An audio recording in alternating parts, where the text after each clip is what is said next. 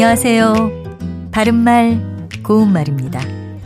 치마나 바지의 단을 보면 올이 풀리지 않게 처리해 놓은 부분이 있고 이것을 두고 보통 오버로크 했다라고 표현하지요. 사전에서 오버로크를 찾아보면 화살표로 그어서 휘갑치기라는 말을 찾도록 표시되어 있는 걸 볼 수 있습니다.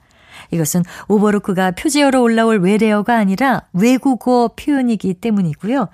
오버로크는 곧 휘갑치기라고 부른다라는 뜻입니다. 휘갑치기는 그냥 휘갑이라고도 하는데요.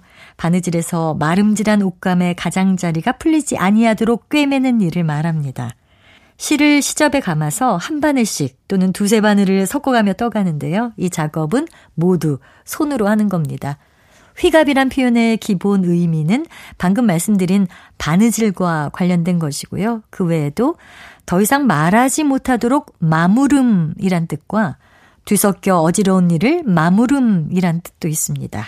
예를 들어 그는 회식 자리에서 부장에게 급한 일이 생겼다며 휘갑을 하고는 빠져나왔다 같이 말할 수 있습니다. 우리말 표현에 말 휘갑이라는 것이 있는데요. 혹시 들어보셨나요? 이건 이리저리 말을 잘 둘러 맞추는 일을 뜻하고요. 그러니까 말 휘갑은 결국 어떤 일을 뒤탈이 없도록 말로 마무리하는 것을 가리킵니다. 바른말 고운말 아나운서 변희영이었습니다.